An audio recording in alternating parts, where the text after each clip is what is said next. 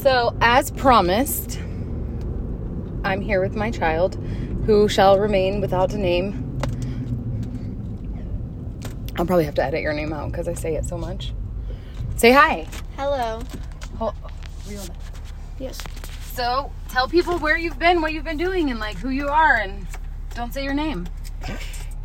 That's really weird because anytime you tell someone who you are, you always begin with your name. Um, You can say it, and I'll just blank it out. no. Uh, it's fine. I think didn't we have a fake name that Yeah, we gave used me? Wednesday. Yeah. Okay. So obviously I'm Wednesday. um, that's my cat's name as well. That's cool. So we really like that name. Yeah, we really like the name Wednesday. Um, So let's well, talk about I, where you've been as far as like you went to your dad's, and then let's talk about rad. Yeah. Well, um, the last time you guys spoke to me or heard of me um, was right before I left. Probably, I think. I have a terrible memory, so don't take anything I say for sure. But um, I went to my dad's. It was an interesting experience. It definitely helped me grow a lot. I think when I came back, I came back a completely different person. Um, so What do you think about it? Me, like, do you think it have, have impacted your rad behaviors? I guess your attachment disorder responses to things. Um, yes and no. I mean, I still have some issues when it comes to like not being able to see red flags or um, just Disassociation. disassociation is still a huge issue that I deal with. I have a lot more control of it now. Um, that is something that going to my dad's helped me with. Just because it got to a point where I didn't want to be there, um, pretty much the whole time I lived there, I hated it, and I pretty much taught myself how to tap into my disassociation for certain parts without completely disassociating. So I was able to have more control over my disassociation to where now, most of the time, I know or I can feel when I'm starting to disassociate. Um, and then at that point, it's kind of just what I choose to do with it. I can either choose to keep disassociating, um, depending on the situation, or I try to snap out of it. Um, How some- do you know when you're just like? How do you know? it's almost like how you can well you can always tell when i'm like When you're disassociated? When I'm yeah, I can tell when disassociated. it's drastic coming. yeah, no, I can tell when it's coming, but more importantly, I know what the triggers for it are. So Yeah. I can tell that it, if it hasn't shown up, it will probably be here soon. right um, for me it's a feeling um, because it just gets to a point where i can tell like i zone out a lot more i stop doing my homework i Hygiene slips. yeah which i mean my hygiene has never been great but it definitely gets a lot worse than it was um, You do the maladaptive thing where you just like get into that weird rhythmic chip eating, candy eating, TV watching, like in silence, like yeah, I kind of seclude myself off. But for me, that's how you would know, though. For me, it's I almost have like a physical feeling that's also mainly a mental feeling, which that's really hard to com- explain. But that makes sense. um, I definitely I don't know. It's just it's a weird thing that I can tell just from coming in and out of disassociation so much. I can tell like if I'm zoning out to a certain extent or if I'm not doing my schoolwork a lot.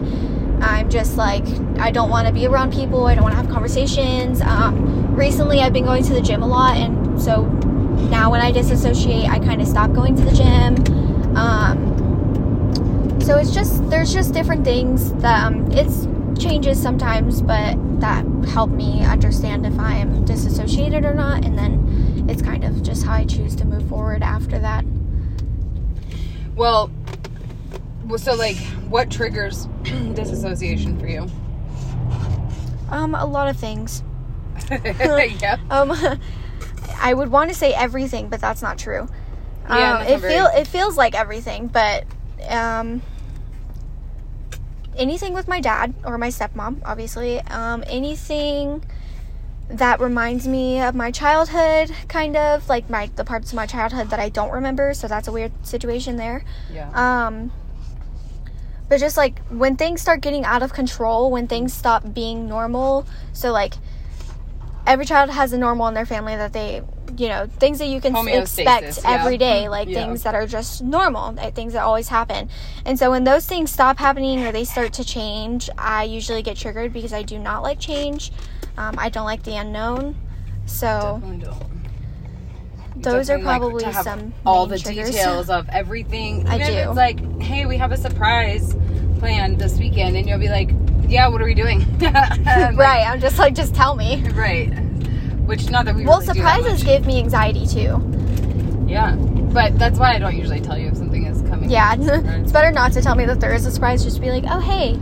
See you on Thursday, and then Thursday's the surprise. Yeah. Well, what about so um I think that in the day to day what I find most people contact me about are um they're you know, you know the deal. There's people that are really struggling to be validated that are caregiving and the children in their house are causing them to feel anxiety and they feel just a lot of discontentment and just um uh, they're just constantly at war with the kid in their house, obviously. And so nobody believes them. That's another state, you know, um, typical um, element of caregiving that they're experiencing is that they're having these battles with this child in their home and nobody in their family believes them. Sometimes they blame the caregiver, and there's not a lot of it's like plausible deniability. Like you'll say that the kid is doing whatever the kid is doing, and it'll sound really crazy when you say it out loud. And then people will be like, maybe you're being too hard on them, or maybe you're just imagining things. Right. Um, I think, well, for starters, with that list of things, um, when it comes to validation, that's something that I still like try to work on, especially with my mom. Like, I, when we're having conversations, as long as I'm in my awareness, I do try to validate her and let her know that, like, you're not wrong, you're right. Like, um, and that is something that is easy to recognize when I am aware. Um, but for most kids with RAD, um, who don't know much about awareness, and even with parents who don't really know how to lead with awareness, um, not saying that as everybody, but I'm just saying it is a thing. Um, when it comes to validation, it's very hard for someone who is unaware. And when you're unaware and you're rad, you're very self centered. Um, you're not really considering anything else but yourself. So it really comes down to like, What Data. about when like w- like for well where I was going with that was mostly to say people on the outside don't validate you, not so much the kid, but like the people Oh, around people you outside. because the kid changes their behavior, you know, when they're uh, that's never going to change. right. That's never going to change because even my family who have experienced m- ra- me having rad and have experienced the um, side effects of my traumatic childhood, you know, like it's never going to go away. There's always, it's the same thing with like if you relate it to people who are Christian and people who do not believe in God. Not necessarily Satan's, but anybody who doesn't believe in God. Like there's always going to be that rivalry. There's always going to be that ignorance and disbelief about it. Nobody's going to want to believe you because Attention, yeah. yeah, and especially when it comes to kids with rad, kids with rad, like we're very good at manipulators. So, say like you're telling a friend, a family member, or something that they're doing these crazy things, but then when your kid goes over there, they're not doing anything wrong. They're amazing, yeah. Right? It's By design. by design. It's all very manipulative, um, and it also doesn't help that usually kids with RAD have um, what do they call it? The enemy, enemy, Oh, nurturing enemy. a nurturing enemy. So the person who tries to take care and love the most out of, to that child is always going to be the nurturing enemy most likely and they're always going to receive the worst. So when I I know when I used to go over to other people's house, one I was manipulative. I was trying everything I could to get out of my aunt's house. But also it was I wasn't I didn't feel like I had an enemy around me. I didn't feel like I had to be on defense. right. So, but what what has changed about that feeling now? Because I mean, even when you weren't eighteen, like people might say, like, oh well, she's eighteen, she knows that she could technically leave, um, but which is not true. You can never leave, but people would say like she's 18 of course she's going to be like different now because there's not as many restrictions on her as when she was a child but even when before you were 18 you were different like when you moved back to colorado you were definitely different Yeah. Well, I think the whole experience with my dad, like me being able to see that he wasn't my idol father in my head, like he wasn't the fantasy that I had, he wasn't actually a good father, what I made myself to believe about him wasn't true.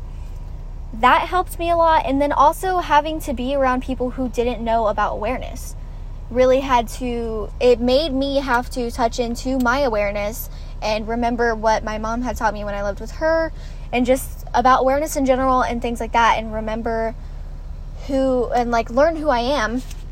I really had to figure that out by myself and because I had to figure that out by myself it helped um, mature me a little bit. It helped me grow a lot and then also just realizing like what I wanted for myself, understanding that I wasn't happy. Um, I stopped started to stop lying to myself about my father a lot. So Um, maybe you should go into like a little bit more detail because I I don't want it to sound like your father is um the father that's like out on the street doing drugs because that's not who he is anymore. But now that he's Yeah. sober, he's different. It's just still not the right father for you. Like he doesn't he doesn't do the things that you need him to do. Okay, like I always I, I like to put it in like he is a good father to my little stepbrothers and my new baby sister. I think I don't know for that matter, but I'm um sure. I'm sure he is. Um he is a good father to them, but when it comes to me because there has been so much distance between us, um there's no real connection and now that he is now that he is married, um, there's not really room for us to build the connection that we That that I wanted and that we never really ever had the chance to build. Um, but my dad, he's not necessarily a bad father. He's just not the father that I need or feel like I deserve. And I don't trust myself enough to lower the expectations that I spent most of my life um, idolizing and believing about him um, enough to where he doesn't just constantly disappoint me. Right. Um, so, So okay, so that's so the things that he lets you down by are things that are not they're not outright abusive or even neglectful. Well, they're neglectful, I guess, but they're not outright abuse. They're just right, they're not these terrible things. They're just, I am at a place where I understand what type of father I deserve to have and what I missed out on. And um, I can recognize what he His doesn't provide is, me yeah. and what his capacity is. And I personally don't have the capacity yet to tolerate it. tolerate it and lower my expectations enough to where him and I can have a relationship that isn't Problematic for you? Yeah. like it causes you problems. right. That doesn't affect my everyday life all the time. Does when you are in in contact with him and trying to have a relationship with him, what does that look like for you? As far as like you're saying, you can't lower your expectations organically. So, what what what do you notice about yourself and your feelings and your expectations when you're talking to him and trying to carry on a relationship with him?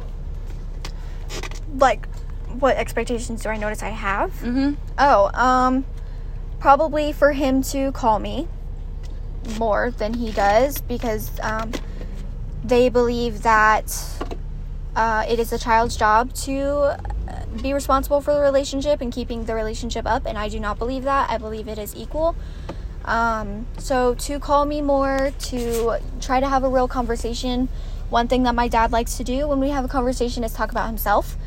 Um, and you know that's great and all i want to know about him but i would also like him to try and get to know me and he doesn't really have the capacity to put in that effort or the time um, with having four other children now he doesn't have a lot of time he never didn't he didn't really have a lot of time to spend with me there was always a fight between spending time with him alone and my stepmother and everybody else having to be around um, you know there just wasn't anything Did that trigger you? Yes. I mean, obviously, because I well, I came to Florida just expecting to finally just be with my dad Yeah. alone and finally be able to build a relationship with him and get to know him and when I came, he had already had another family and then very soon after that he married her. So, there wasn't much time for us to really get to know each other, for us to build a good foundation to stand on, for it to be stable enough when he did get married. Yeah. Um, so once he got married, it all kind of, even before that, it was just going down the drain. It wasn't very productive. and his and the to speak from another uh, not to say an adult but to speak from their position their position is that and it's always like this like they see it as he's now working and sober and he has this wife that's sober and yes they have young kids but like this is the best version of him there ever has been and she should recognize all the sacrifices he makes by working so much and they should she should recognize that she's part of this family unit and she should be grateful and um, respectful and obedient and just kind of blend into this um, ideal family life that they're trying to build for themselves because the other kids that she brought into the relationship are very young and then they just had a baby themselves uh, earlier this year. And um, that's another thing you should you should mention i guess since we're talking about the hard stuff right off rip um, that they didn't necessarily understand that she was triggered at the idea of them. They tried very hard to get pregnant and of course they got pregnant with a little girl which is what they wanted. And so to see two parents you know biological parents raising a a baby together in this ideal life that she wanted so badly for herself and never had because of a onslaught of reasons but Right. uh, they didn't understand why she couldn't just Get over it. essentially yeah i mean which it's also very hard there was there were a lot of things that were triggering about it because my stepmother and i always have a and we still do a very um i'm looking for a word i can't find it but yeah pretty like very it's just a big power struggle between us. You know she's also very close to my age. Um she's only it's not very close. Okay she is 10, 10 years, years. older than me. My dad is almost 40 anyway so you know it's just uh, it's kind of a weird situation because we also have different beliefs. Um, one of the biggest problems we ran into was respect. They believed respect was just like obedience and at all costs yeah. at all costs pretty much. And i believe respect was earned over time and it was you know you showing a commitment to that person. Like you earn respect like to me you earn respect. You spend that amount of time and that work and that qual like just there's a lot of different things that i believe about respect. But that was always a struggle with us. And then the second that my stepmother realized that i wasn't going to be her perfect little stepdaughter and that i wasn't going to just be her mini her and just become and integrate easily as her daughter after knowing her for such very little time um, she decided that her and dad were going to get pregnant. And dad didn't disagree. And so that was also triggering because it also feels like a replacement and it also feels very um, not meticulous but very intentional Mm. because her and i don't get along that it, they were going to have a baby right after that um, so that was something that's something else that's hard to deal with and then also even the the amount of times I have spent trying to explain to them rad or why my childhood was traumatic or why I would be triggered about them having a baby, they would always um, basically uh, what's the word invalidate. i mean yeah they, they did not validate your feelings They did not validate my feelings. They didn't really try to understand my feelings, and even when they did, because of their level of awareness, it's they couldn't. And it is the same thing with my aunt as well. There's just they have such a high level of ignorance that even when they want to understand, it doesn't. yeah they can only click with they just they just see things from their own perspective Right. and it's a very limited there it's limited in the it's like their experience with you like raising you for for your aunt raising you and raising her kids and like how she was raised. That's the only experience that she considers but she's gotten better i think. I do think she's like trying. As far as your dad and your stepmom go i think for me my experience with that is that they just look at it like yeah, that sucks and that that was hard, but what do you want me to do? Like, how, what do you want me to do? So yeah, so they just did. They just don't have any ability to understand that there's like, you know, you don't do that much damage to a person and then just in a year's time or whatever turn it all around. And I don't think they can understand that. Do you agree? I agree. Yeah. So that was a lot of tough stuff, but um, I just mostly wanted to prove to the podcast listenership that I was gonna, in fact, bring you back because they probably don't believe anything I say. Because I'm like, I'll be back with another episode soon, and then it's like a year later. Right. so, right. um, do you have any desire to like speak on specific topics if the audience is interested in hearing from you? Um, Which they probably won't be am- because you're lame. right. um, it's facts. I'm more interested in what questions the audience have when it comes to dealing with their child, or like you said, dealing with the outside world when it comes to RAD. I would like to talk about those topics.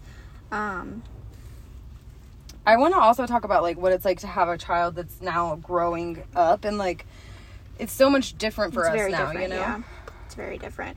We've come a very long way from when I was 13 years old to now 18. I definitely have had a lot of growth. I'm definitely not the same person, and our relationship is completely different as well. Mm. I would agree. Yeah. Because you don't hate me anymore. True.